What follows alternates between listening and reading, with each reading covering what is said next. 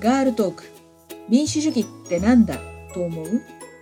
このポッドキャストはサイレントマジョリティとみなされている女性たち一人一人が社会について政治について民主主義についてどう考えているのか考えていないのかをモデレーターとのおしゃべりを通して発信していきます。ゲストは引き続き社会学者の酒井さんです。今回は2020年10月頃から特に注目されているアカデミックと政治のことについて伺おうと思います。よろしくお願いします。よろしくお願いします。話がちょっと変わるんですけどあの私は酒井さんと2010年頃に知り合ってで何年かご一緒したんですがその後しばらくお会いする機会がありませんでした。ところが2015年の安全保障関連法いわゆる戦争法案の時学者の会の集会でばったり会ってで私は酒井さんが学者の会に入られてることを知ってなんか嬉しかったんですね。で学者の会というのは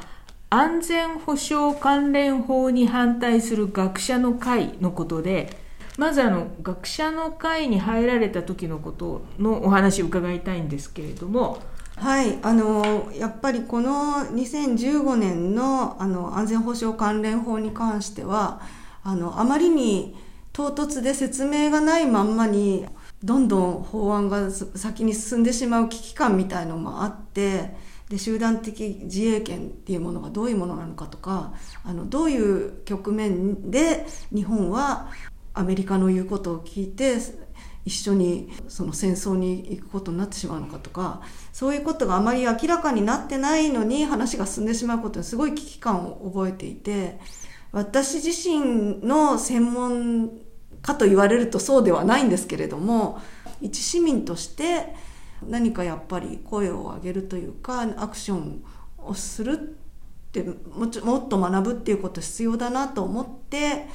であのもっと専門的にこういうことに知見のある方の話を聞いたりする機会が得られるかなと思って、まあ、この有志の会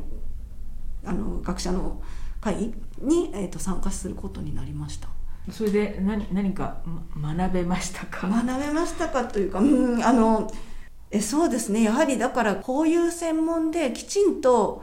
この法案の立て方おかしいよとかあの社会に対してこういうふうなインパクトがあるからもう一回ちゃんと議論し直した方がいいとかっていうことを論拠を提示して説明してくれる学者の方がいるっていうことは非常に安心感を覚えたしでも学者の側ももっときちんとそういうことを外に出していくべきだなっていうのも同時に感じましたね。それなりにやってきたとは思いますけど。でやっぱり学者って何のために研究してるんだろうとか、うん、何どういうアウトプットというかね還元を社会にできるんだろうみたいなことをこの時に考えたかな。自分自身も。であの時あの集団的自衛権を認めるっていうのは、うん、日本国憲法違反だっていうことを、うん、日本国中の憲法学者が言ったけどなんか国会でこれは合憲だと言ってる、うん、あの憲法学者もたくさんいますよって言ってたくさんって3人。ありましたねそんなことも。3人でしたよね。そういうふうにその時の権力者にすり寄っていく学者っていうのもいるじゃないですか、うんうんうん、どどうなんでしょうかね。いやだから本当にそれは何のために研究をやってるかっていうところを確認しながらいかないといけないなと思うんですけど誰もが。研究っていうのは何のためにでだからその自分がしたことがどういうどういうインパクトがあるのかっていうことを、まあ、あるいはないかもしれないんですけれども研究者の役割というかそういったことを改めて考えると原発関連のことについてもそうですけどやはり権力が喜ぶような研究をするっていうのも一つのやり方としてありかもしれないあいるいますよねそういう方々もね。でもそういった時に多様性があればそれはおかしいんじゃないかっていう抑止力あのそこで議論を戦わせられるような内容に関してあのその立場じゃなくてですよねあのそういう場がパブリックに作られることが担保されてるんであればいろんなスタンスの人がいるのはしょうがないと思うんですよ。いいいてもそこで、うん、あの話し合いの場というかそういうものが作れるかどうかで社会のなんていう質っていうのかなこの幅っていうかが問われるかなと思ってやっぱり時の権力はもうちょっと謙虚になって自分たちがこうやりたいと思ってても専門家の目から見るとこういうところが困りますよとかいろいろいろんな意見を集約して真摯に耳を傾けるっていう場を確保しておくべきだと思うんですよね。でそうということで、はい、学術会議なんですけれど、ね。あの、はい。安保法反対で大勢の学者の人たちが声を上げたのが2015年で,、うん。でその5年後の2020年、うん。この収録の前の年に今度は学術会議の任命拒否に抗議するということでまた大勢の学者の方々が声を上げました。2015年の時よりももっと多くのあの、はい。学者の人たちが声を上げて今も声を上げてるんですけれど日本学術会議ってそれまで聞いたことがない人がほとんどであ一般の人ではね、メディアや SNS で学術会議を揶揄するそれらしいことを言う人がいると、多くの人が誤解したまま無関心になってしまうって、でも一般的に日本では、まあ、世界的にもなんですけど学校って義務教育だと中学までで,、ええ。でその後高校に行ったり専門学校大学まで行く人もいますけど学校卒業したら大体みんなもう勉強しなくって、うん。働いて飲んで家事してって感じでもうその生きていくだけで精一杯って、うんうんうんありますよね、うん。でそれでその自分の生活圏の中で見える範囲で物事はそういうもんだっていうふうにこう受け入れてうんしまうんですけど、でも学者の人たちっていうのはそういう生活圏から超えたところにあるものを見て考えて、うん。なんでそうなるのか。だから専門家の意見っていうのは、うん。私たちが見えてないものを見てそのことについてずっと長い時間かけて考えてうん。お互い同士でその切磋琢磨してそのうん何がその正当性があるか何が社会にとってより良いものであるかっていうことをうん磨き上げてってると思うんですけれどそのためにその社会をより良くするために働いているのが学者や研究者じゃないかなっていうふうに思うんですけど、えっと、酒井さんは、まあ、今パブリックの場で議論するっておっしゃいましたけど、まあ、学術会議まさにそういう場だとは思うんですけど、うん。学術会議についてどうお考えですか？学術会議はやはりあのその政治的な決断がね何か何何につけ行われる以前にあのそこの正当性とかそういったものをあの広いあの幅広い全方位的な専門性を持った人たちが集まって議論をするあるいはあの提言をするとか、あのそういう場だと思うのでそこでその恣意的な政治的判断でそあの政治が人を選ぶっていうのはやっぱりちょっと危険を感じますよね。僕学術会議の中でもバランスをとってその意見に偏りにならないようになバランスをとって人選ってしてるわけですよね。そうだと思ってます。リベラル寄りにならないようにとかならないように。保守寄りにならないようにって、うん。ね、だからあの技術系の先生方に関しては今回その任命拒否とかはなかあの科学技術系っていうんですか？理系のはなかったですよね。だあとリストを見ると法律とかあの憲法学者の方とか歴史とかあのひそこの分野だけにこうなぜか手が入ったのかなっていうのは非常に思いましたけどね。私としてはあの加藤陽子さんっていうあの歴史学の先生があのやはりちょっとショックだったんですけどあの名前が挙がっていて。それでもそあそれでも日本人は戦争を選んだんでしたっけ、名著ですね。ね、あれをあの拝読しまして非常に感銘を受けてで当時まだ、まあ、在野で JICA の、まあ、依頼であフランス語圏アフリカの、えー、と法律関係の人とか警察の人とかを日本に呼んで、えー、平和構築セミナーっていうのプログラムをコーディネートしてくれということで頼まれて単発で仕事したんですけどその時に日本の戦後の経済復興から学ぶっていうコンセプトでであのセミナーをやったんですがその時に講師として来ていただけないかなと思ってコンタクトしたことがあったんですが加藤先生,、まあ、加藤先生に、うん、あのむしろ失敗から学んでほしいなと思ったんですよ私は。そのアフリカの人たちに。であのその間違った判断を政治的な判断言ってしまったその愚かさだったりとか止められなかった、まあ、私たちっていうかねあのそういうどういう力学が働いてたのかとかでそういうことをあの学んだ上で次を作らないとやっぱりダメだよねと思って来ていただきたかったんですけどまあそれは実現せずあ、まあ、残念だったんですけどであの一番政府に一言言ってほしい方だったので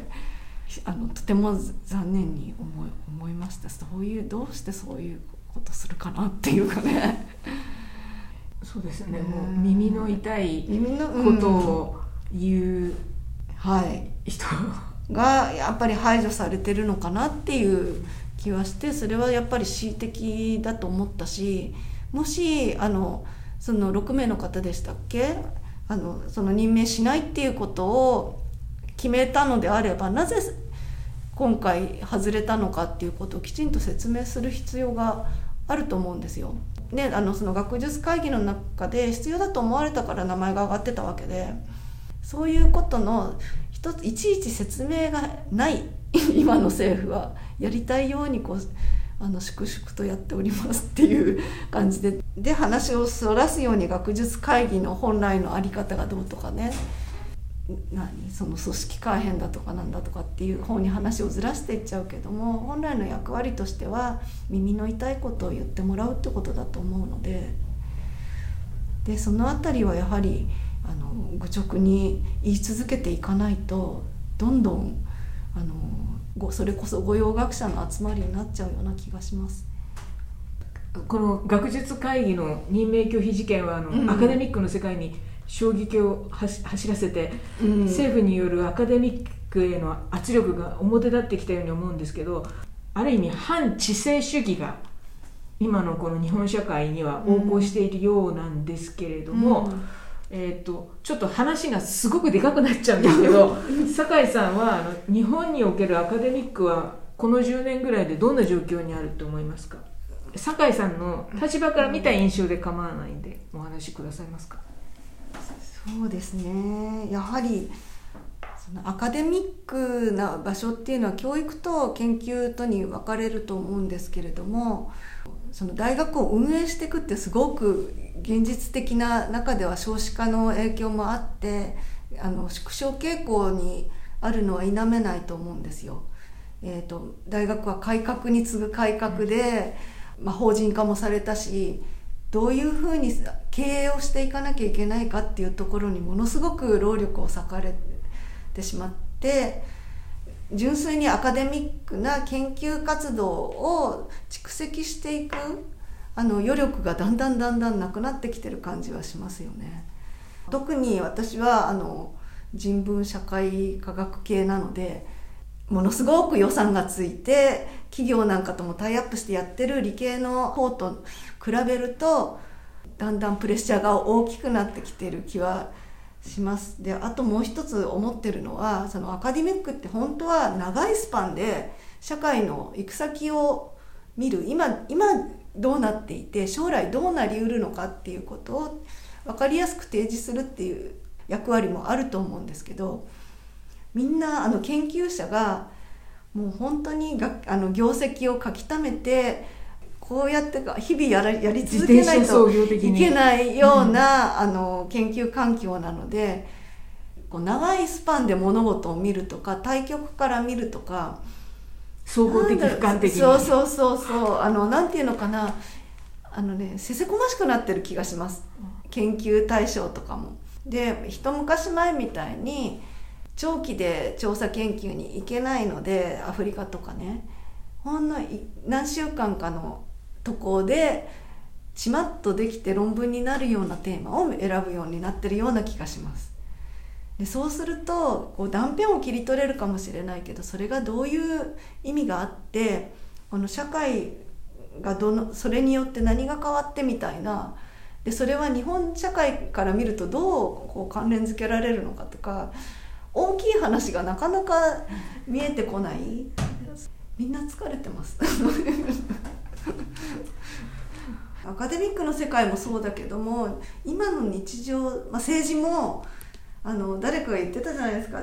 なんだっけ今だけあれ今だけ金だけ自分だけ、うん、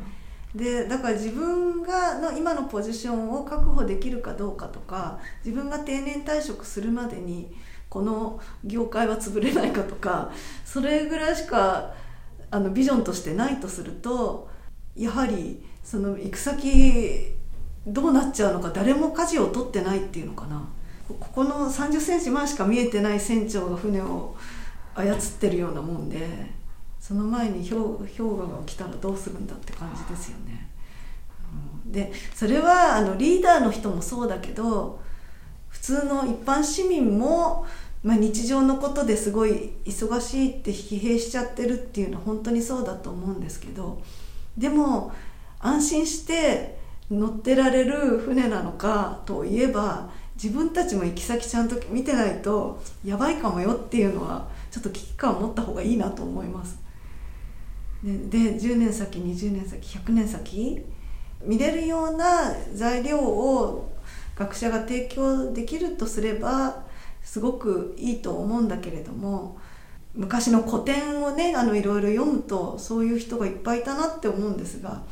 読書で普通の人たちが大きな世界を見るっていうかねそういうことができるようなアウトプットも学者って必要かなって学者の仕事として。